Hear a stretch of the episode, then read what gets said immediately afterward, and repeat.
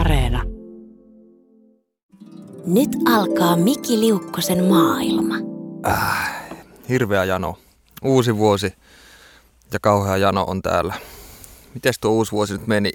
Ei kauheasti kyllä nyt ole sen suhteen paljon mielikuvia. Aika turha juhla tuo uusi vuosi muutenkin.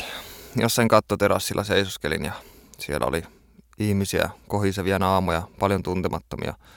Ja se oli oikeastaan siinä. Nyt mulla on kauhean jano oikeastaan sen takia, että mä aloitin ton kuuluisan tipäättömän tammikuun. Niin kuin ihmiset yleensä aloittaa aina tammikuussa. Ja sitten mä oon nyt jotenkin, mikä se nyt sana on?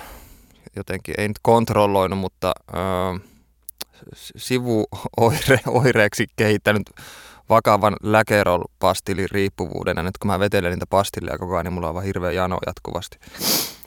Kummallinen riippuvuus. No joo, mutta ne on ihan hyviä. Eipä siinä. Okei, tästä ei pitänyt tulla läkerol-pastillimainos ollenkaan, vaan piti oikeastaan puhua jostain aiheesta, mikä on tällä kertaa, tällä erää näköjään papereideni mukaan rehellisyys, rohkeus, suorapuheisuus, pelkuruus, etc. Lukee tuossa otsikossa. Lähinnä oikeastaan pitäisi puhua rohkeudesta ja rehellisyydestä ja suorapuheisuudesta etenkin. Tämä on taas tällainen aihe, josta nyt ei oikeastaan, kun tämän niin kuin mainitsee tai heittää ilmoille, niin tiedä mitään muuten kuin, että sen tietenkin ymmärtää heti, jos joku sanoo, että joku on suorapuheinen tai joku on rohkea, niin sen käsittää heti ainakin jollain intuitiivisella tasolla, että okei, nyt mä tiedän millainen ihmistyyppi on kyseessä tai mistä tässä nyt ylipäänsä puhutaan. Mutta sitten aina kun ottaa, siis minkä tahansa aiheen ottaa käsiteltäväksi, oli se kuinka niin kuin näennäisen, mitätön tai pinnallinen tahansa, niin niistä löytyy aina niin paljon kaikkia, että oikeastaan periaatteessa voisi puhua ihan mistä tahansa. Ja mä en ymmärrä, miksi mä aina otan aiheeksi semmoisia juttuja, jotka on oikeastaan semmoisia, että niistä voisi jauhaa vaikka kuinka pitkään, ja niissä on niin paljon eri tulokulmia. Ja sitten oikeasti muutenkin tuntuu, että joku yleinen teema tai asenne mulla on näissä jaksossa aina se, että mä niin kuin sanon aina heti alkuun, että joo, mä en tiedä tästä aiheesta yhtään mitään ja mä oon nyt tällainen amatööriyden ammattilainen näköjään.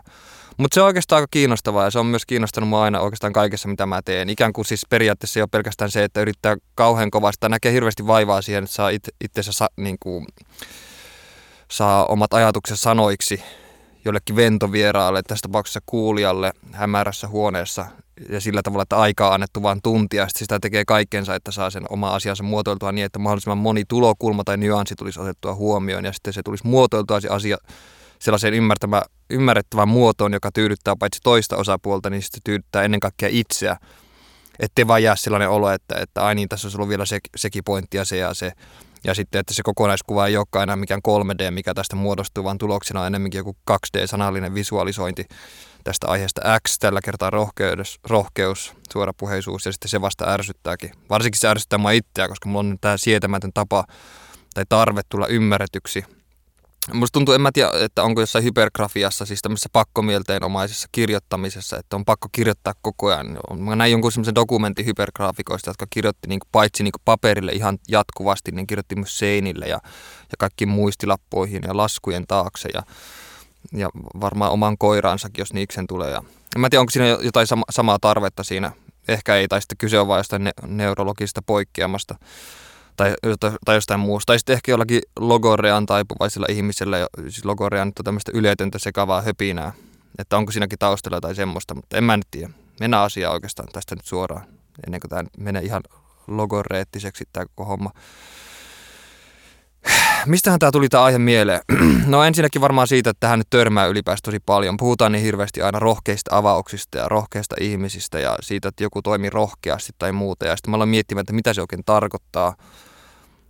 Niin toisin sanottuna, että kyllähän se nyt ymmärtää, mitä se tarkoittaa, jos joku toimii rohkeasti, mutta jos siihen menee vielä vähän syvemmälle sisään. Ja sitten toinen juttu, mikä myös alkoi mietityttää, oli se, että omalla kohdalla on ainakin paljon törmännyt siihen, että mua on aina sanottu suorapuheiseksi.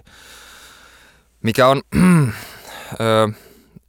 sinänsä mielenkiintoista, että kun mä itseni jotensakin tuntien, en kyllä kauhean hyvin itseä vielä tunne, tässä pitää vähän tutustua vielä, mutta sen verran mitä itseä tunnen, niin suorapuheisuus ei välttämättä ole semmoinen termi, jota itsestä käyttäisin itseäni esitellessä, koska mä päinvastoin niin kuin lukemattomien ristiriitojen ja epävarmuuksien ja epäluulojen riivaama jatkuvasti, mutta se suorapuheisuus ehkä tulee siitä lähinnä, että kun puhutaan tietystä asiasta, mikä on itselle tärkeää, tässä tapauksessa kirjallisuus, koska kaikki haastelut, mitä musta tehdään, niin tietenkin liittyy kirjallisuuteen yleensä 95%, niin silloin kun mulla kysytään sitä asiasta, niin se asia, mistä mä puhun, niin mä oon sen suhteen kuitenkin niin varma, että mä sitten sanon ilman jossittelyä tai kiertoilmaisuja tai muuta, mitä mieltä mä oon asiasta. Esimerkiksi pelkkä kysymys siitä, että mitä mieltä sä oot sun tulevasta kirjasta. Tämmöistä kysymystä ei itse asiassa koskaan esitetty, mutta vähän niin kuin vastaavanlainen. Ja sitten jos mun vastaus on siihen, että se on tosi hyvä ja se tultavasti voittaa jonkun palkinnon, niin sitten se on, että kauhean egoisti. Se on monesti se, mikä niin sitten nähdään niin kuin siinä suorapuheisuutena.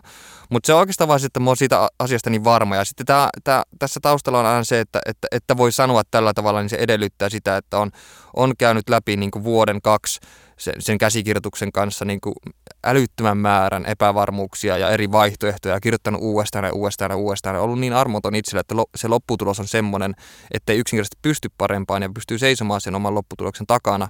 Ja silloin musta tuntuisi vaan jotenkin yksinkertaisesti järjettömältä olla sanomatta sitä, että se on tosi hyvä se kirja. Ja sitten jos se nähdään jotenkin egoistisena tai itsekeskeisyytenä, niin se on mun mielestä vaan kummallista. Se on oikeastaan mun mielestä vaan ylpeyttä siitä, mitä on itse saanut aikaa, enkä mä näe siinä mitään outoa sen suhteen. Mutta jos, se on suorapuheista. Ei siinä mitään negatiivista sinänsä ole, mutta jos se yhdistetään jollakin tapaa johonkin niin kuin egoismiin tai johonkin tollaiseen, että tavallaan on liian suuret luulot itsestä, niin se on vähän toinen juttu. Mutta mun mielestä mulla ei ole liian suuret luulot itsestä. Oikeastaan mulla on päinvastoin vähän liian pienet luulot itsestä, josta puhutaan.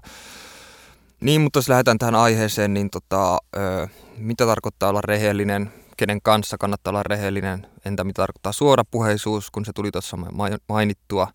Entä sitten pelkuruus tai tyhmän rohkeus?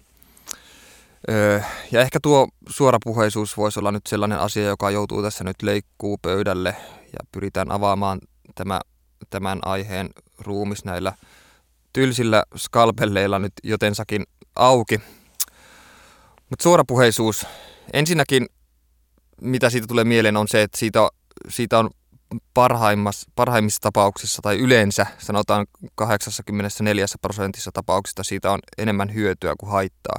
Koska esimerkiksi omalla kohdalla mä monesti ajaudun sellaisiin tilanteisiin, jossa mä huomaan ihan selvästi omassa mielessäni, että mua yritetään huijata tai että mä oon suostumassa johonkin asiaan mukaan, jonka ehdot on täysin kohtuuttomat tai sitten, että mä en saa mulle kuuluvia oikeuksia sen ja sen asian suhteen, mutta sitten mä en vaan kehtaa sanoa sitä asiaa ääneen siitä huolimatta, että mä kyllä tunnistan, että mua nyt tullaan huijatuksi tai että tää nyt ei niinku, tai että mä en tässä tilanteessa aseta omia tarpeita etusijalle, jolloin sitten lopputuloksena on tietenkin se, että se lopputulos on siis molemminpuolisesti epämiellyttävää.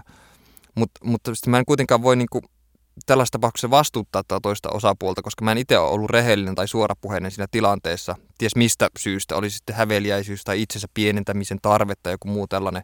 Ja tämän takia on hirveän tärkeää olla rehellinen ja suorapuheinen sen suhteen, mitä itse kokee ja sitten uskaltaa sanoa se ääneen. Koska muuten me saadaan sitten jatkuvasti kerätä tämmöisiä niinku mätiä hedelmiä, jotka on pelkästään seurausta siitä, että me ei olla itse otettu puheeksi sitä, mitä me koetaan tai havaitaan tai tunnetaan tämän tietyn asian suhteen. Ja mä ajaudun tällaisiin tilanteisiin ihan jatkuvasti. Ja sitten mä monesti, kun mä valitan tästä asiasta jälkikäteen jollekin tuttavalle, niin sitten monesti sanon, että miksi et sä vaan sanonut sitä siinä tilanteessa. Ja sitten mä tunnen itseni ihan typeräksi, että okei niin, miksi mä en sanonut. Sitten mä ajattelin, no kun se oli vähän vaikea se tilanne ja mulla oli vähän kurkkukipeä tai jotain muuta ylipäänsä. Että ilman suorapuheisuutta niin tämä rehellisyys jää vaan tämmöiseksi vajaaksi sisäiseksi tuntemukseksi, mutta jotta tämä rehellisyys voisi ravita jollakin tapaa omaa elämää, niin sitten se vaatii tämä suorapuheisuutta, joka ikään kuin vie sitä rehellisyyttä konkreettisesti eteenpäin. Että se on sen sanallistamista, mitä itse tuntee. Ja mä uskon, että rehellisyys ja suorapuheisuus tuo elämään ihan aitoa onnea, koska silloin ei tarvitse esittää mitään eikä tarvitse toimia omien tarpeiden vastaisesti. Vaikka toisinaan taas sitten, niin, tai varsin usein oikeastaan, niin omat tarpeet on taas hyvä jättää sivuun, koska mikäli kaikki ihmiset nyt toimisi omien tarpeidensa mukaisesti, niin kanssakäyminen ja muu yhteiskunnassa ja sosiaalisissa tilanteissa ja parisuhteessa toimiminen muuttuisi aika sietämättömäksi, jos kaikki ajaisi vaan omaa etua. Jolloin sitten se on vähän semmoista tiettyä kikkailua tai sakkia sen suhteen, että milloin kannattaa olla suorapuheinen ja milloin kannattaa asettaa oma etu etusijalle, voiko sanoa? No ihan sama, mä nyt sanoin.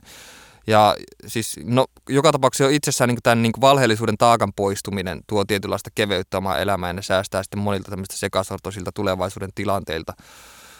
Mutta rehellisyys itsessään ei kuitenkaan ole helppo asia, koska se tarkoittaa myös sitä, että täytyy oppia hyväksyä ne omat huonot puolet ja uskaltaa myös näyttää ne. Ja sitten se vaatii taas hirveästi rohkeutta, mikä on sitten yksi tämän jakson teemoista, tuo rohkeus.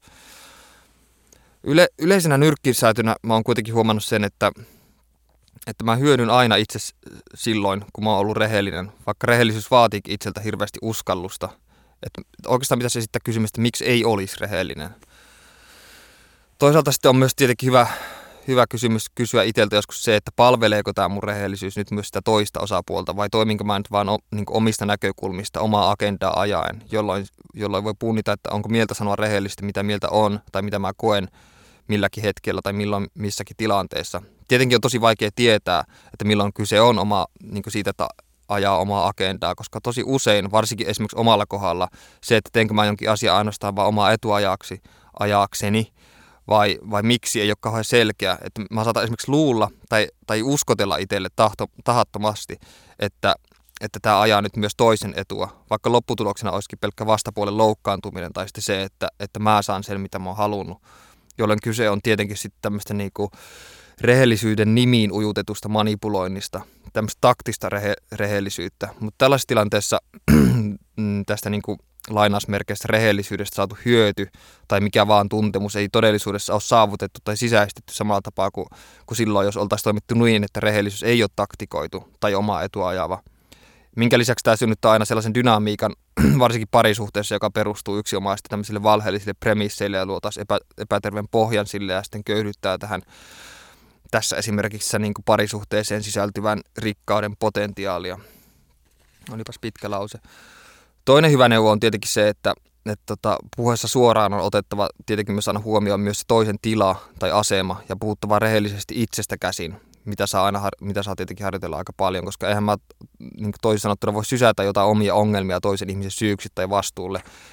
Tämä on pakenemista ja vastuuttamista, tällainen toiminta. Että tämän suorapuheisuuden pitäisi aina olla niin kuin puhumista suoraan omasta itsestä, koska mä en tietenkään voi koskaan puhua kenestäkään toisesta suoraan, koska mä en voi tietää toista ihmistä yhtään mitään. Ja jos mä voin puhua niin kuin suoraan omasta itsestä, niin silloin on helpommin puntaroida sitä, että palveleeko tämä myös sitä toista osapuolta, mitä mä nyt tässä tuun sanomaan. Yksi esimerkki myös tästä rehellisyyden tärkeydestä on se, mikä tuli myös jo tuossa ihan alussa mainittua, on se, että kun mä sanoin, että mä monesti tiedostan, että mua esimerkiksi tämmöisessä tilanteessa huijataan tai että tämä ei niin kuin ole mulle hyväksi ja mä en vaan kehtaa sanoa sitä ääneen, vaikka mä tunnistaisin tilanteen, niin yksi tämmöinen perusesimerkki omassa elämässä, mihin mä ajaudun ihan jatkuvasti, on se, että mä myönnyn johonkin tilaustöihin.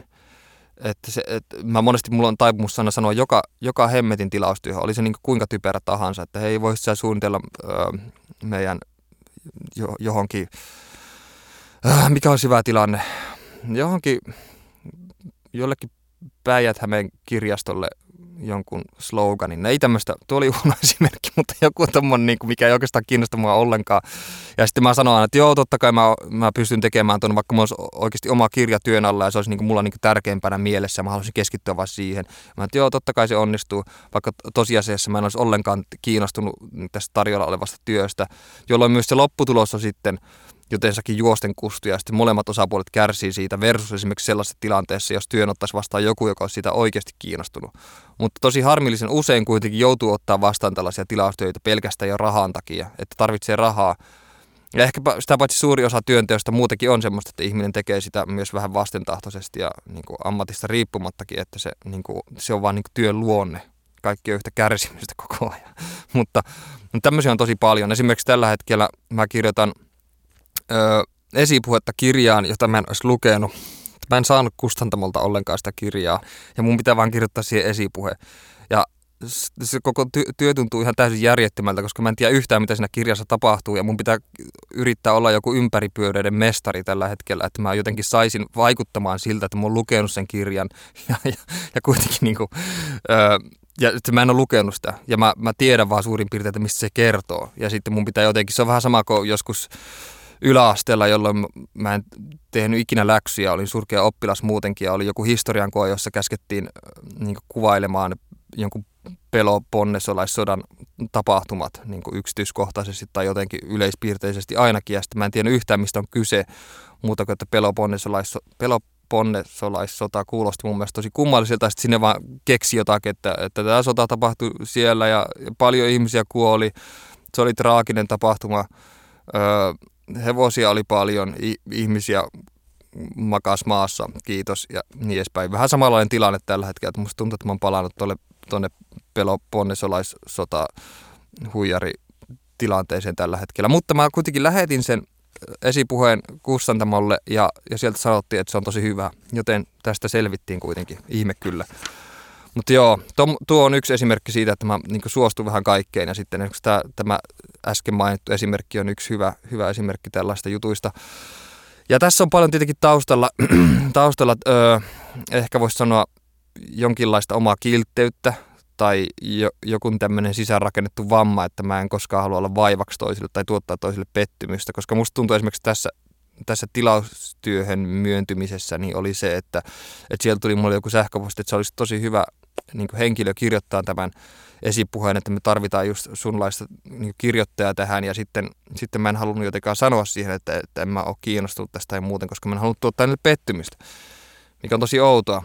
Ja tästä tulee myös yksi tästä niin kuin, pettymyksen tuottamisesta tai siitä, että ei halua olla vaivaksi toiselle ihmiselle, niin tulee myös niin kuin, paljon lapsuuden tilanteita mieleen. Esimerkiksi niin kuin tämmöiset tragikoomiset tai oikeastaan pelkästään vain traagiset mökkireissut lapsuudesta, jota mä vihasin yli kaiken. Meillä oli tapana mennä muutamana kesänä jonnekin vuokramökille, joka taisi sijaita jossain Punkaharjussa, mä en ole ihan varma. Se oli joku paikka, missä oli paljon tramboliineja joka tapauksessa. Mä oltiin siellä Punkaharjussa. Ja mulla oli jostain syystä aina niillä mökkireissuilla tosi epämukava olla ja mä kärsin silloin tosi paljon ahdistuneisuudesta ja mulla oli jatkuvasti vatsakipeä, mutta sitten mä en kehannut valittaa tätä vatsakipaa mun vanhemmille tai sanoa sitä suoraan, että mä en viihdy siellä mökillä yksinkertaisesti, koska mä en halunnut ottaa sille perheelle pettymystä, koska kaikki oli järjestetty niin hyvin ja se ympäristö ja kaikki oli niin kuin tosi idyllistä, että se oli hieno mökki, siellä oli 2 kerrosta, joka päivä syötiin jäätelyä, siellä oli joku laituri ja kaikki oli niin kuin viimeisen päälle, joten se tuntui musta jotenkin, että mä olisin ollut kiittämätön, jos mä olisin sanonut, että mä en viihdy siellä, koska mulla ei olisi ollut mitään, periaatteessa ei ollut mitään oikeutta omasta mielestäni sanoa sitä, että mä haluan pois sieltä, joten mä pidin nämä omat niin kuin krooniset vatsakivut omana tietona ja sitten kärsin vaan hiljaisesti sen koko viikon omassa nurkassani. Ja paljon siihen liittyy myös tietenkin häpeää ja sitten hämmennys siitä, että miksi voi niin pahoin ylipäänsä sellaisessa paikassa ja sellaisena aikana, jonka olisi tarkoitus olla mukavaa niin kuin lomanviettoa ja tapa rentoutua ja varsinkin kaikki muut ympärillä näytti viihtyväistä niin paljon.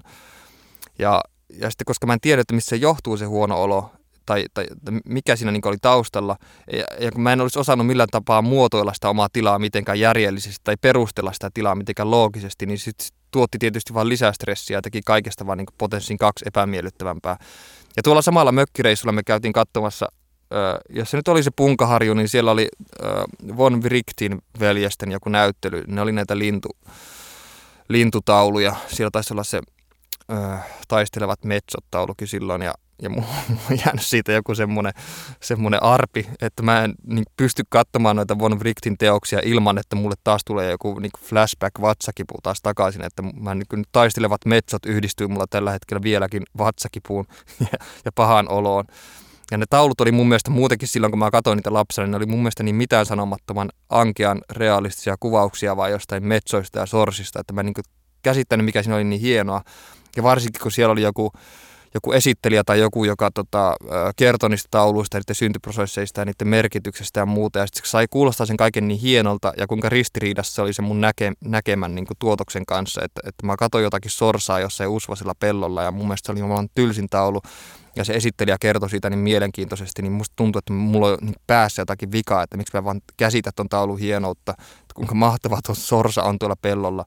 Ja se oli tosi inhottavaa, mutta eipä siinä muuta. Oikeastaan tuli tuo vaan mieleen, että Von Wright on nyt poissuljettu omasta esteettisestä katalogistani tai jostain sellaisesta.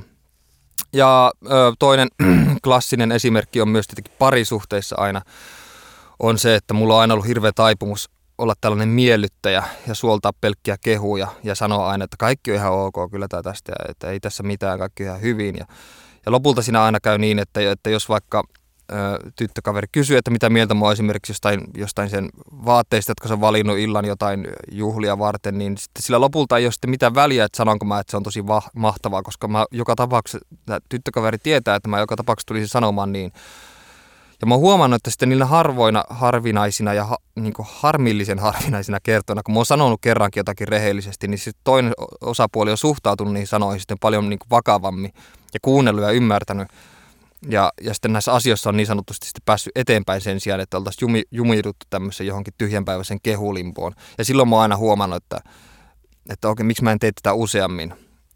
Ja sitten sitä jotenkin, niin kuin, jos sitä vaan niin kuin pidättelee itseä eikä sano koskaan, miten asiat oikeasti on, niin nämä tilanteet tulee kuitenkin lopulta myöhemmin ilmi tai nämä tilat.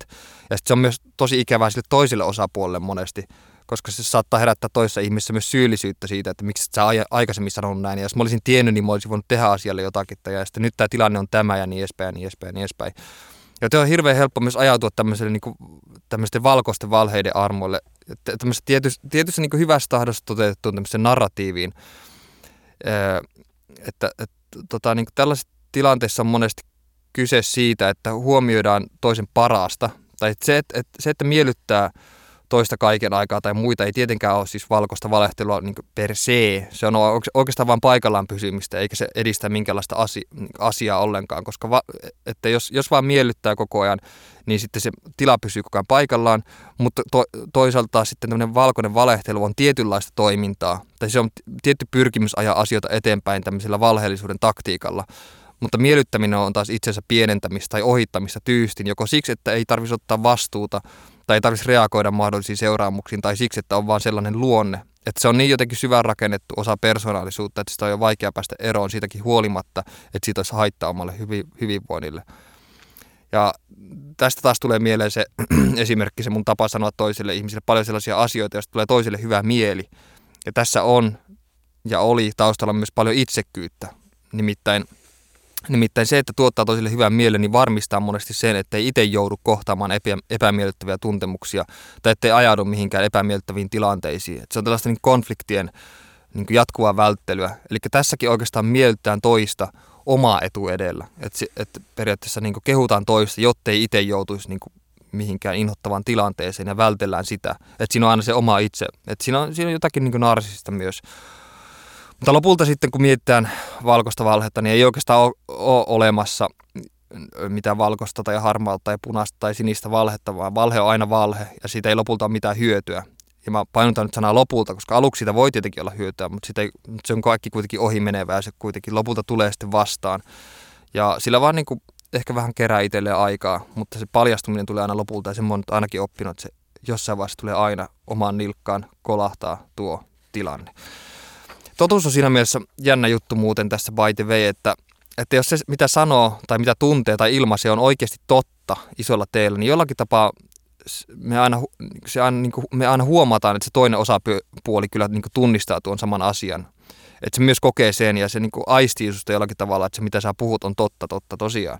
Että no tietenkin on vähän eri asia, että on näitä mestarimanipuloijia tai narsisteja tai psykopaatteja, että niistä ei sitten tiedä, koska voi tietenkin olla niin, että ihmiselle se, mikä on totta, minkä tämä käsittää totuudeksi ja todella niin kuin uskoo siihen, niin voi olla vääristynyt. Ja sitten tällöin tästä valheellisuudesta muodostuu sitten tämmöiselle ihmiselle totuus ilman, että tämä ihminen olisi välttämättä edes tietoinen siitä.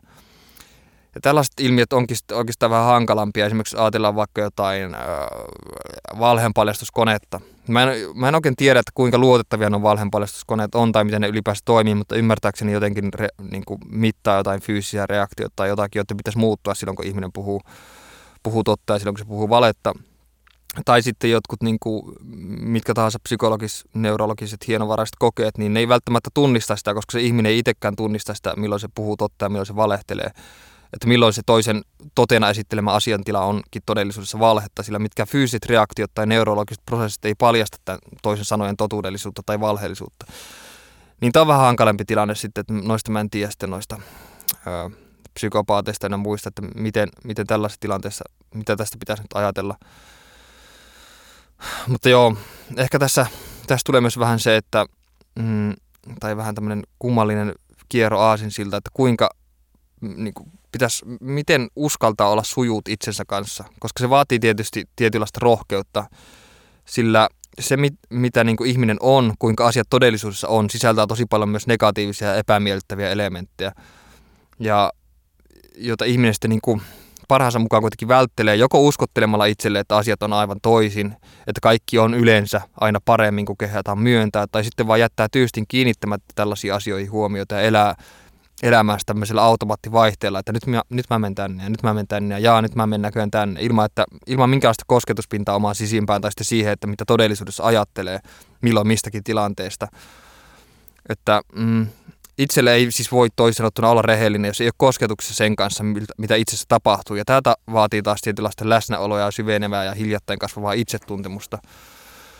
Mutta sitten tässä on aina tämä toinen, että kuinka vaikea on niin kuin tuntea oma itsensä ja omat tarpeet. Koska omasta mielestä ainakin on kuitenkin niin vaikea erottaa, mitkä on omia tuntemuksia ja mitkä taas on ympäristön tai sen hetkisen tilanteen aikaansaamia tai vieraiden asiantilojen aikaansaamia reaktioita. Tavallaan niin kuin ulkopuolisten ohjaamia kokemuksia tai ajatuksia.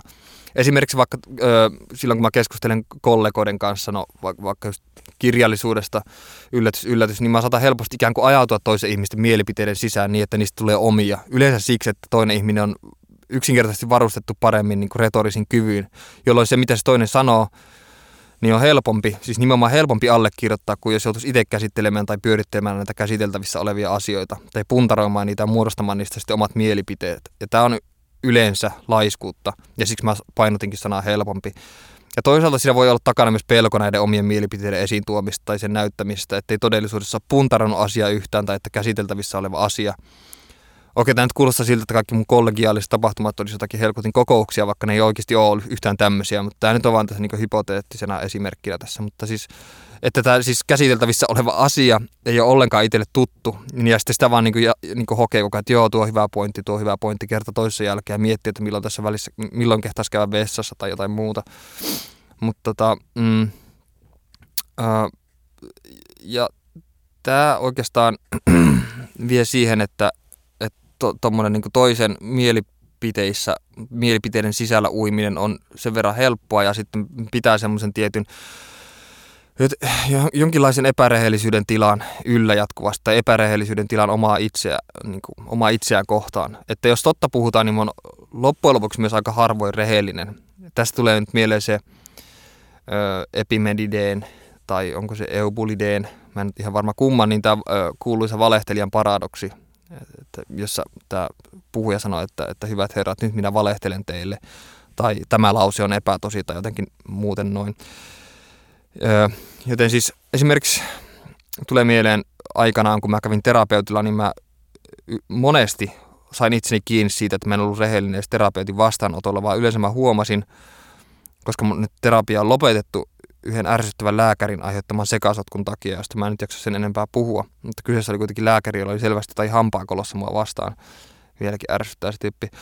Niin, mutta siis monesti mä huomasin, että mä ajauduin sellaisiin tilanteisiin, että mä kerroin itsestäni tai omasta tilanteesta sellaisia asioita tai sellaisin sanankääntein ja sillä tavalla, että mä saisin terapeulta kaivettua jonkun semmoisen niin kuin mun haluaman huomion tai kommentin, mitä mä oon koko ajan niillä mun sanoilla yrittänyt jollakin tavalla taktikoida niin kuin ulos. Ja tästä nyt ei tietenkään mitään hyötyä ollut koskaan terapian edistymisen kannalta, ja se on ollut pelkkää ajanhukkaa. Ja se oli oikeastaan niin semmoista jatkuvaa oman haudan kaivamista. Tai oikeastaan se ei ollut edes haudan kaivamista, vaan se oli pelkkää seisomista lapiokädessä tämmöisessä mitään sanomattomassa tuulessa, ilman että mikä asia olisi edistynyt mihinkään suuntaan. Ei mitään hautaa, pelkkä joutilas lapio, ja mä oon siinä typeränä tuulen keskellä suu auki.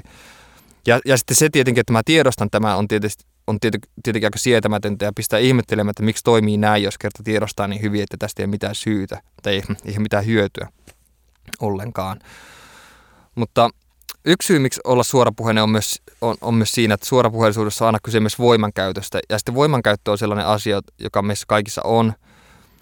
tai siis voima on sellainen asia, mikä meissä kaikista löytyy, ja jota me, jos me ei käytä sitä tietoisesti, niin me käytetään sitä helposti epätietoisesti, kun ihmiset kuitenkin pyrkii aina saamaan tässä maailmassa se, mitä me todella kaivataan, tai mitä me todella tavalla tai toisella niin pyritään saamaan itsellemme, mutta jos me ei puhuta suoraan siitä, mitä me tarvitaan, tai halutaan, tai kaivataan, niin silloin me haetaan helposti näitä asioita tiedostamatta tai epäsuorasta, mikä voi olla vahingollista.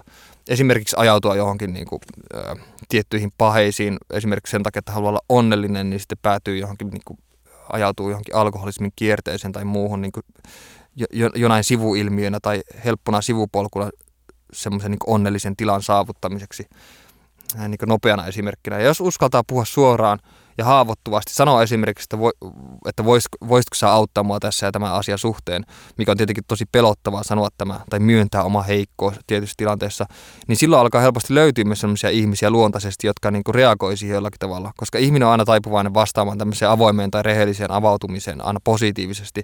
Ja silloin alkaa myös saada elämään paljon enemmän tämmöisiä asioita, mitä kaipaa itse.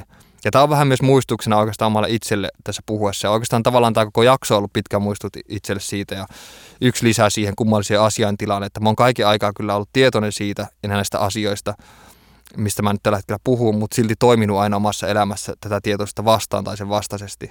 Ja kuten sanotaan, niin ihminen on ainoa eläin, joka tietää mikä on oikein, mutta toimii silti väärin. Tai jotenkin niin se meni.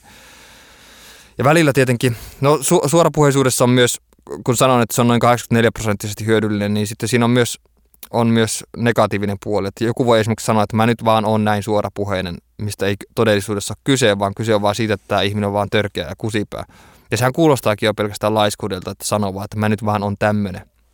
Että tarviiko siis suorapuheisuuden aina tarkoittaa sitä, että on törkeä tai epäkunnioittava? Mä tiedän, siis kun yleensä suorapuheisuuden olisi kuitenkin hyvä tulla niin sanotusti neutraalista paikasta, niin että kyse ei ole pelkkä reaktio johonkin tilanteeseen, vaan että tämä suorapuheisuus vaatisi kuitenkin tietyllä tapaa asioiden puntarointia ja sitten niiden ilmaisua sillä tavalla, että siinä ollaan myös rehellisiä omalle itselle. Ja tietenkin ei voi koskaan tietää, että tuleeko se toinen ihminen loukkaantumaan siitä, mitä sanoo. Ja joskus se voi olla oikeastaan ihan hyväkin. Esimerkiksi tulee mieleen se, että kun kuviksen yläasteen kuviksen opettaja sanoi meidän kuvisluokkalaisille, että kukaan meidän luokkalaisista ei ole oikea taiteilija. Tai jotenkin näin, se oli joku se viimeinen puhe, jonka se piti meille. Ja se oli siinä tosi suorapuheinen ja aika loukkaavakin, mutta mua se oikeastaan vaan innosti. Siis sillä tavalla, että jumalauta, mä näytän tuolle vielä. Joten nyt se tietenkin vähän nyt riippuu ihmistä, miten ihminen että loukkaantuuko se tämmöistä suorapuheisuudesta vai miten se ottaa sen vastaan. Toisaalta sitten voi olla tietenkin niin, että jos tämä loukkaus kohdistaa johonkin niin kuin itselle erittäin arkaluontoiseen asiaan, kuten vaikka just ulkonäöllisen seikkaan, niin se loukkaus voi tuntua ja tuntuukin taas kahta kauheammalta kuin esimerkiksi tämmöisen ammatillisen ylpeyden loukkaaminen, joka ei ole niin sidoksessa omaan itseen kuin jokin ulkonäköön liittyvä tai ulkomuotoon liittyvä asia, joka ei ole muutettavissa esimerkiksi. Että tulee semmoinen, tämmöisessä loukkaamisessa tulee semmoinen olo, että on ihmisen jotenkin vääränlainen. Ja jos joku taas näkee tarpeelliseksi huomatta tämmöistä asiasta, mikä on ihan turhaa. Ja tällöin mun mielestä suorapuheisuus on niin kuin typerää ja pelkästään vahingollisesta eikä palvele kenenkään etua. Tämä on Miki Liukkosen maailma. No, rohkeus, rehellisyys, rohkeus olla rehellinen tai suorapuheinen.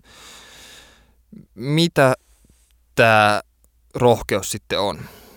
No, rohkeus on tietenkin ennen kaikkea subjektiivinen kokemus. Että se, mikä yhdelle ihmiselle on rohkeaa, niin voi toiselle ihmiselle olla tavanomaista. Tämä nyt on päivänselvää.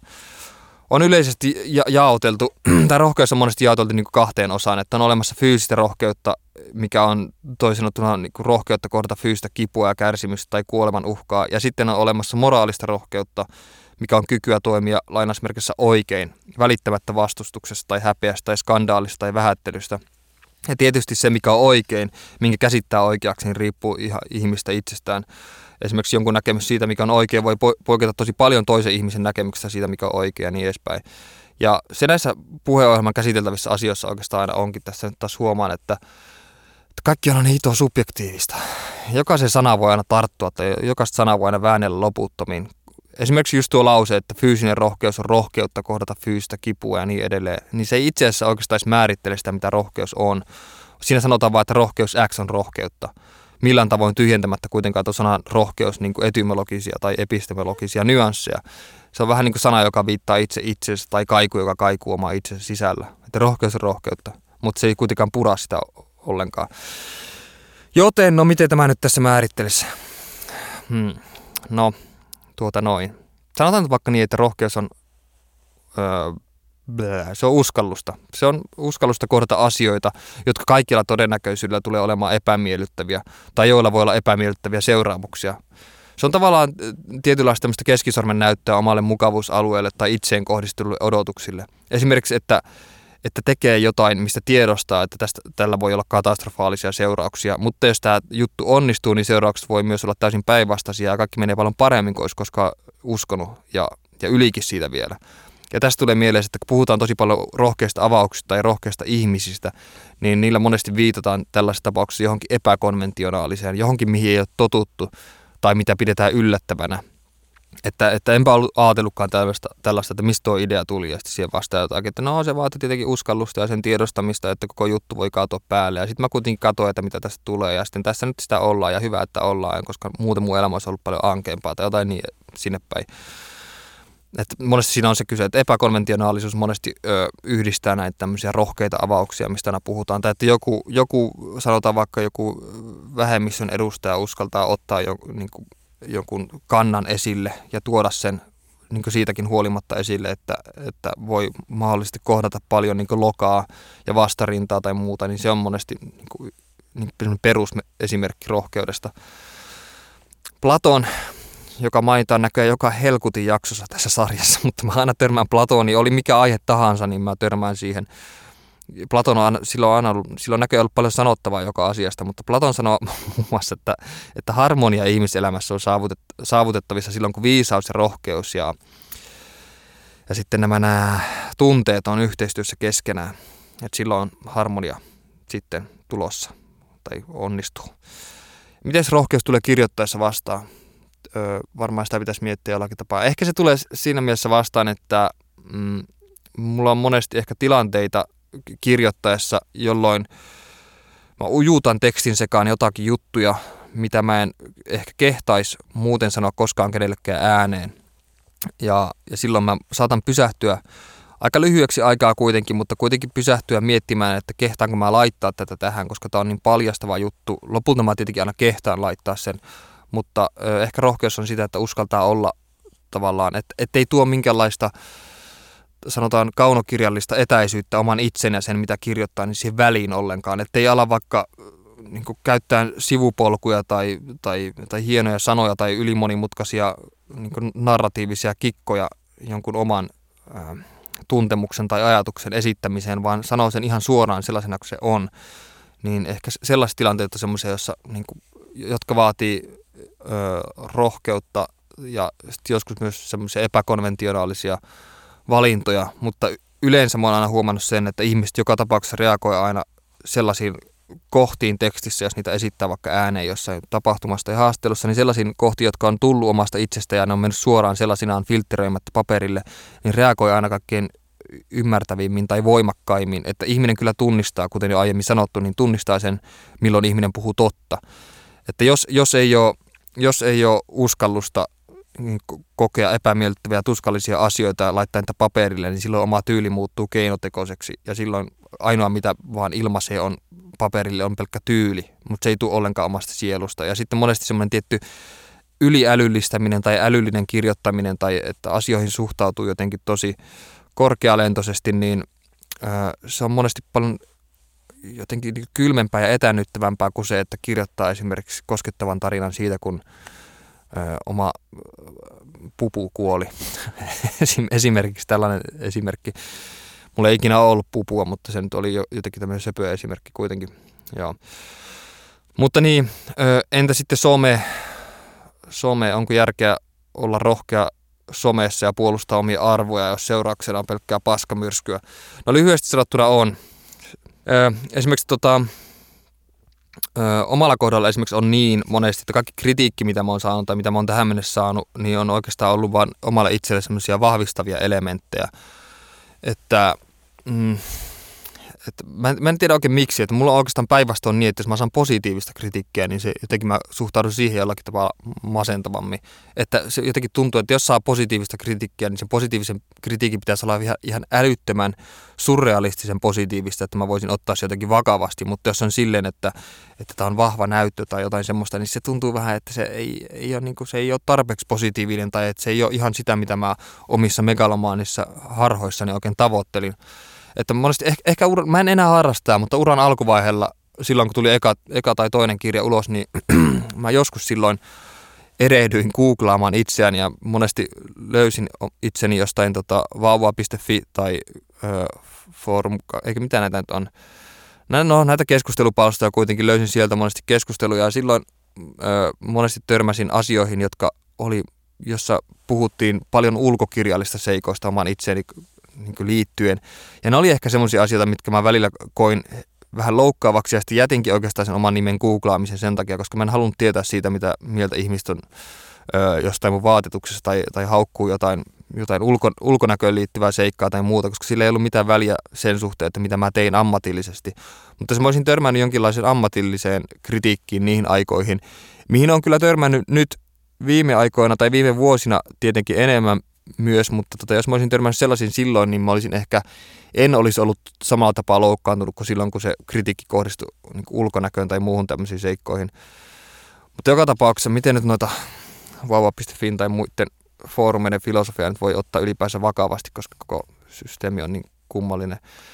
Tästä tulee myös vähän mieleen. Mä oikeastaan tänne matkalla tullessani kuuntelin podcasteja, jossa käsiteltiin rohkeutta aika paljon. Ja sitten siinä yhdessä podcastissa, jonka nimeä nyt en muista, mutta siinä haasteltiin, olikohan se Renas Ebrahimi nimistä henkilöä. Saatan sanoa nimen väärin kyllä, mutta joka tapauksessa tämä henkilö, joka oli mukana tässä maustetyttöihin liittyvässä kohussa, jossa maustetytöiltä evättiin mahdollisuus ymmärtääkseni tähän Emman vuoden tulokas niin kuin palkinnon tai ehdokkuuden saamiseen, koska he käyttivät kappaleessaan Tein kai lottorivini väärin tätä rasistista N-sanaa. Ja tässä raadissa oli ollut mukana tämä Renas-niminen henkilö, joka oli sitten huomauttanut tästä ja evännyt tämän pääsyn tänne. Ja sitten tämän henkilön kanssa puhuttiin sitten rohkeudesta ja hän sanoi, että hän näki sen niin kuin omaksi velvollisuudekseen oikeastaan nousta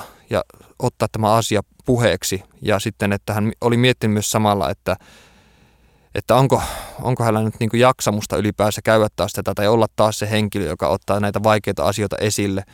Ja siitä tuli mieleen myös se, että monet toimii niin kuin rohkeasti oman ideansa tai moraalinsa tai etiikkansa tai arvojensa niin kuin pakottamina, että ei vaan voi toimia toisin. Ja sitten tämä pakottavuus tuntuu jotenkin niin kuin erityisen uljalta siinä tapauksessa.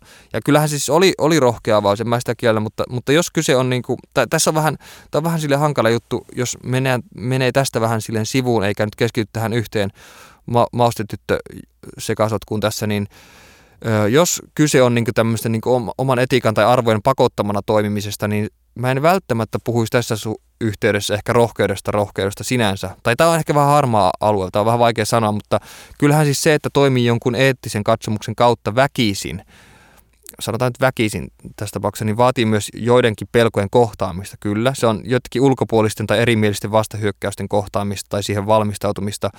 Mutta sitten siinä on myös mukana kuitenkin tuo pakkoefekti, että tekisikö ihminen näitä asioita, jos ei olisi pakko.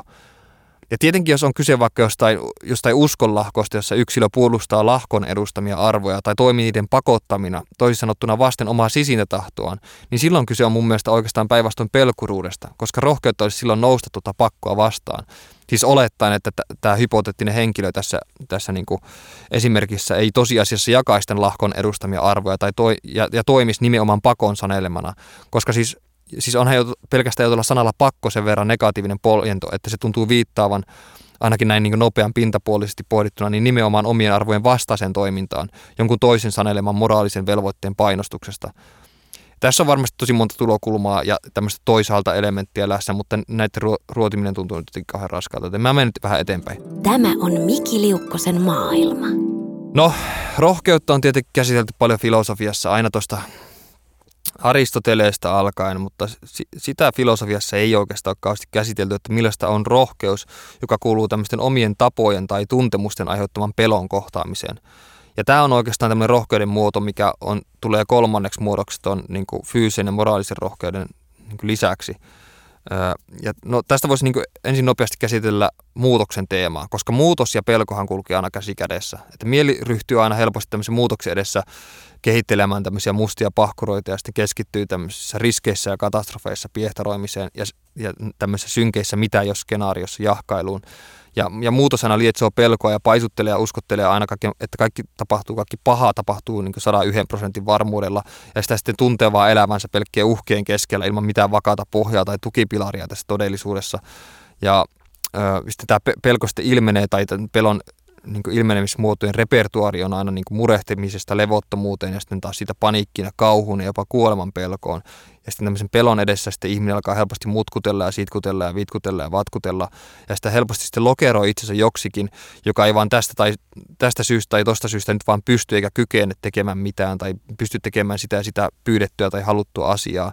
Ja sitä alkaa helposti sitten siitä, että se korreloituu niin, että ihminen alkaa helposti uskomaan omia uskomuksia ja ajatuksia. Ja silloin sitä helposti taas pakenee tämmöisen itsepetoksen labyrinttiin, jonka taas jälleen kerran uskottelee rakentuvan pelkästään realismin ja logiikan tunneleista, että mä oon ihan varma, että jos mä teen jotakin, niin jotakin pahaa tulee tapahtumaan. Ja tämä on kaikki ihan loogista, koska ihminen on hirveän hyvä kehittelemään loogisia, niin kuin, miten sanoit, sellaisia niin loogisia selityksiä omille peloilleen tai sille, että saamaan ne kuulostamaan jo itsestä ja myös toisista siltä, että ne on ihan täysin järjellisiä ja perusteltavissa. Vaikka se oma varmuus on vain omaa varmuutta ja se on kauhean subjektiivista. Joka tapauksessa, mikä tässä on niin kuin pahinta on se, että ihminen alkaa myös helposti tämän, niin kuin, antaa tämän pelon tehdä sitten näin ollen niin kuin päätöksiä omasta puolestaan. Ja kaikki valinnat tehdään vapisevin käsiin ja sitten nämä aivot aivan ristiriitaisuuksista tuhkasina. Ja kaikki tehdään impulsiivisesti ja likinäköisesti ja lopulta näistä kaikista päätöksistä on haittaa pitkällä tähtäimellä tai sitten heti. Mutta joka tapauksessa niistä on haittaa, oli ne tapahtunut heti tai ei. Tai sitten ne ei millään tavoin ylipäänsä palvele omaa hyvinvointia ja niin edespäin. Ja sitten kaiken lisäksi niin sitä helposti sitten tämmöisessä niin pelkotilassa niin sitä jämähtää, tällaiseen tilaan ajatunut ihminen jämähtää tosi helposti ja huomaamatta tämmöisen niin tutun ja turvallisen tuntuiselle mukavuusalueelle ja tiettyjen rutiinien tällaiseen kalkkeutuneeseen kaavaan, koska se on vaan yksinkertaisesti niin turvallisen tuntusta. Kun ei tarvitse murehtia mitään, ei tarvitse niin välittää mistään yllättävän tai ennustamattoman tai mahdollisesti epämiellyttävän välintulosta, eikä tarvitse harmistua, eikä tarvitse edes yllättyä niin iloisesti, vaan kaikki on samaa ja tasaista harmaata soutua ja päivien halkia, kelloaikoja halkia, kaikki on niin ennustettavissa ilman mitään häiriötekijöitä, mutta kaiken aikaa kuitenkin tällainen ihminen on tietoinen siitä, että todellisuuden luoteeseen kuuluu tämmöinen niin kuin stokastisten prosessien uhka. Siis stokastiset prosessit on tämmöisiä niin kuin ennustamattomia ajassa liikkuvia prosesseja, joiden niin kuin lopputulemaa tai niiden vaiheita ei voi millään tapaa ennustaa. Ja mun mielestä se kuvaa aika hyvin myös todellisuuden luonnetta. Mutta siihen vaan yksinkertaisesti tällaisessa tilassa niin kiinnittää paljon huomiota, koska jos keskittää kaiken energiansa ja tarmonsa siihen, että pitää yllä sitä rutiinia, niin tavallaan niin kaikki tämä muu ulkopuolinen ja härnäävä jää ulkopuolelle. Ja jos siihen kiinnittääkin huomiota tietoisesti, siis siihen, että kaikki niin kuin pahaa ja hyvääkin on niin kuin mahdollista tapahtua minä hetkenä tahansa, niin sitten siinä tapauksessa kuitenkin lopputulos on sama. Lopputulos on joka tapauksessa se rutiineissa pysyminen ja tämmöinen tietynlainen liikkumattomuus. Ja valitettavasti tämä valkenee tosi monelle liian myöhään. Ja oikeastaan niin kuin voin sanoa, että paraskin puhuja siinä mielessä, että mä oon itse aivan äärimmäisen rutiinoitunut ihminen, mikä on niin kuin melkein masentavaa, koska mä tiedän, suurin piirtein heti herätessä, niin mä tiedän, että miten mun päivä tulee menemään. Että siihen ja siihen kelloaikaan mä kirjoitan, tähän ja tähän aikaan mä syön ja tähän aikaan mä taas kirjoitan ja tähän aikaan mä menen nukkumaan. Ja se on monesti mun kumppaneita myös monesti tosi paljon ärsyttänyt, koska ne on sanonut, että mä oon niin impulsiivisuuden vastakohta kuin voi olla, että ne tietää suurin piirtein aina, mitä mä tuun tekemään. Ja sen kuuleminen toisen ihmisen suusta on tietenkin aika innoittavaa. Ja mä oon monesti yrittänyt tempaista itseni irti tämmöistä rutiinin limbosta, mutta se on aika vaikeaa. Ja mä nyt voisin puolustaa itseäni siinä mielessä, että mä en toteuta sitä sen takia, että mä pelkäisin jotain harmillista tai jotain katastrofaalista tapahtuvaksi, vaan yksinkertaisesti sen takia, että musta tuntuu, että mun työn luonne on vaan sellainen, että mun täytyy jatkuvasti pitää yllä tiettyä sellaista niin kuin kirjoittamisfiilistä, että jos mä oon huomannut, että jos mä tempaudun 8 päiväksi pois siitä, että menen 2 päivän kirjoita, vaan maata öllötän jossain, niin sitten se monesti helposti venyy siitä ja se kirjoittamisen ääreen palaaminen muuttuu koko ajan vaikeammaksi ja vaikeammaksi, joten sen takia se rutinoituminen tietyllä tapaa myös varmistaa sen, että asiat myös edistyy ja on koko ajan jonkinlaisessa luovassa tilassa ja pysyy semmoisessa herkässä tilassa, että jatkuvasti tarkkailee ympäristöään ja on niin kuin tavallaan avoin tai jotenkin niin kuin antennit toiminnassa ympäristön suhteen jatkuvasti, joten siitä on aika paljon myös kyse siinä, mutta joka tapauksessa ehkä voisi olla välillä ihan hyvä tehdä jotakin muutakin, mutta en aio tehdä, joten jatketaan. Se kolmas rohkeuden muoto, mistä piti mainita, minkä mainitsin tuossa nopeasti, siis moraalisen ja fyysisen rohkeuden lisäksi, koska onhan niin siis, että rohkeus ei ole kuitenkaan pelkästään sitä, että toimii omasta pelosta riippumatta, että rohkeus on myös moraalista ja henkistä voimaa kestää ja sietää vaaraa ja pelkoa ja vaikeutta. Että toisaalta rohkeutta on myös antaa itselle lupa olla myös ei-rohkea. Eli nyt voitaisiin puhua oikeastaan tästä kolmannesta rohkeuden muodosta, joka on luokiteltu. Tämä on vissi aika uusi luokittelu, mutta on siis tämmöinen kolmas kehitelty, jota sanotaan psykologiseksi rohkeudeksi, joka yksinkertaisesti on siis tällaista rohkeutta, jota ihmiseltä vaaditaan, tai ihmiseltä vaaditaan yleensä ihan päivittäin. Että tämä rohkeus ei ole tämmöisten niin fyysisen uhan kohtaamista, eikä se ole myös rohkeutta kohdata tämmöistä sosiaalista ostrakismia, eikä se ole myös moraalisen integriteetin menettämisen pelkoon kohdistuvaa rohkeutta, vaan kyse on ennemminkin tämmöistä niin kuin, psykologisen stabiliteetin menettämisen pelosta. Että kyse on siis rohkeudesta, jota vaaditaan kohtaamaan irrationaalisia pelkoja ja ahdistuksen tuntemuksia ja nuontamisia tuntemuksia, jotka taas sitoo meitä ja kahlitsee meitä tosi helposti ja sitten myös ajaa meitä näihin jo mainittuihin rutiineihin ja aiheuttaa ennakkoluuloja ja rajoittaa omaa elämää ja niin, ja sillä tavalla, että nämä rajoitukset ilmenee esimerkiksi joidenkin fobioiden tai kompulsioiden muodossa. Aristoteles olisi luultavasti luokitellut näitä ilmiöitä itsehillinen tai maltin puutteeksi, vaikka tosiasiassa esim. Just kompulsioissa on nimenomaan kyse itsehillinnästä, mutta sellaista itsehillinnästä, joka on taas eskaloitunut tämmöisen sairaaloisen potenssiin. Joten mun mielestä se ei sinänsä ole puutetta, vaan se on vaan se niin kuin ylimitoitettua itsehillintää tai jotain semmoista. Esimerkiksi alkoholiongelma tai jotenkin avarien paikkojen pelko voi olla esimerkiksi tämmöisiä niin kuin ilmentymiä tällaisesta, niin kuin, te voi ilmentää tiettyä instabiliteettia. Ja tässähän nyt on se, että ensinnäkin, että jotta tämmöinen ongelma voitaisiin myöntää, niin täytyy kohdata tosi paljon tämmöisiä, niin kuin, täytyy kohdata tämmöinen mahdollisuus tulla yhteiskunnan stigmatisoimaksi. Ja ensimmäinen askel tietenkin parantumisen on oman ongelman myöntäminen, ja tämä nyt kuulostaa vielä tai AA-kokoukselta. Mutta toisekseen tällaisen muutokseen, että voi tehdä muutoksen tämän niin kuin psykologisen instabiliteetin tai jonkin sairaaloisuuden suhteen, niin siihen kuluu tietenkin paljon tuskaa ja psykologista ja fyysistä tuskaa myös. Ja muutoksen pyrkijä tietenkin tietää tämän, ja tämä tietoisuus voi sitten estää henkilöä tekemästä minkälaista muutosta. Juuri tämän takia tämä muutos tämän asian edistämiseen vaatii rohkeutta. Joten tällä tavalla tämä psykologinen rohkeus ehkä tulee tässä niin kuin ilmi. Ja mitä rohkeus nyt ei ainakaan ole, kun pelkuruus pitää myös ottaa huomioon tässä, niin se on luultavasti ainakin piileskelyä tai asioiden välttelyä. Ja tässä suhteessa rohkeus on myös aika lähellä sinnikkyyttä tai kykyä sietää vastoinkäymisiä. Ja monesti esimerkiksi on niin, että mitä stressaavampi tilanne on kyseessä, sitä keskittyneemmäksi sitä itsensä tuntee ja sitä harkitsevampi ja rauhallisempi on. Mä oon yrittänyt ehkä tässä jaksossa vähän vältellä minkälaisia tieteellisiä artikkeleita, alkaa vähän tulee korvista ulos. Ne on muutenkin semmoisia, että kun ei niitä aina sisäistä niin paljon, näistä tieteellisiä artikkeleita on muutenkin niin hirveästi, ja sitten niiden kuuleminen on loppujen lopuksi varmasti ihan älyttömän tylsää joka tapauksessa. Mutta kuitenkin jonkun verran piti vilkuilla jotain tutkimuksia. Aika samanlaisia, ne oli paljon samaa settiä löytyi joka tutkimuksesta, samoja lopputulemia. Mutta semmoisen niin kuin yhden tutkimuksen löysin, jossa sanottiin, että rohkeutta voi kuulemma kehittää, että ei ole sillä tavalla kuitenkaan, että ihminen on joko syntynyt tai ei ole syntynyt rohkeaksi. Ja on nimittäin, koska sanottiin, että tutkimuksessa oli suurin piirtein sillä tavalla, että on olemassa niin positiivisia tiloja kuin piirteitäkin, joilla sitten voi kehittää, tai jotka ihminen omaamalla niin voi sitten vahvistaa omaa rohkeuttaan. Ja yksi näistä positiivista tiloista oli tämmöinen niin sanottu minäpystyvyys, joka oli mulle ihan uusi sana, jonka pitää laittaakin korvan taakse. Ehkä mä käytän tätä joskus. No en mä varmaan käyttää, minä pystyvyys kuulostaa niin kamalalta sanalta. Unohan sen kokonaan. Mutta joka tapauksessa yksi tämmöinen positiivinen tila oli joka tapauksessa minäpystyvyys, joka yksinkertaistettuna tarkoittaa sitä, että ihminen uskoo kykenevänsä kohtaamaan tai suorittamaan tietyn tilanteen vaatimukset. Ja toinen sitten tällainen tila oli usko, että usko nimittäin siis varustaa siis tällaisen toimijan tällaisella päämääräorientoituneella energialla ja sitten auttaa myös sitä kautta kuvittelemaan se onnistumisen vaadittavat vaihtoehdot ja sitten nämä toimintapolut ja sitten sitä kautta auttaa toimimaan rohkeasti ja antaa siihen sitä energiaa. Ja sitten kolmas on sitten sinnikkyys, joka on yksinkertaisesti kyky tietenkin olla lannistumatta epäonnistumisista huolimatta.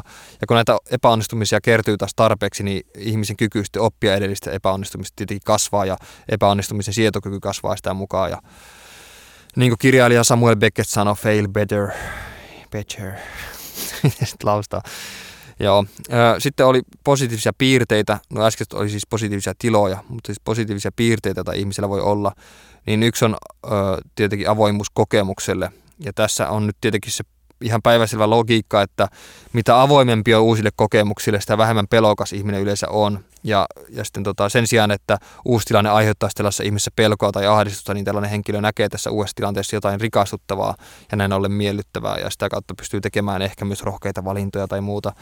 Ja toinen on tunnollisuus. Ja tämä on siis ihminen, joka on tunnollinen, on yleensä myös pitkäjänteinen ja luotettava ja vastuullinen, eikä välttele tämmöisiä niin vaativia tehtäviä. Ja ihminen, jolla on velvollisuuden tunnetta, niin voi pelkästään tämän velvollisuuden takia, se voi antaa, tai tämä velvollisuuden tunne voi antaa päättäväisyyttä selviytyä jostakin pelottavista tilanteista. Ja kolmantena on tietenkin itsetunto. Ja se määrää, niin kuin, joka on siis se määrä itsekunnioitusta, jota kukin ihminen niin kuin omia kykyjä tai mahdollisuuksia kohtaan. Ja miksi tämä on tärkeää?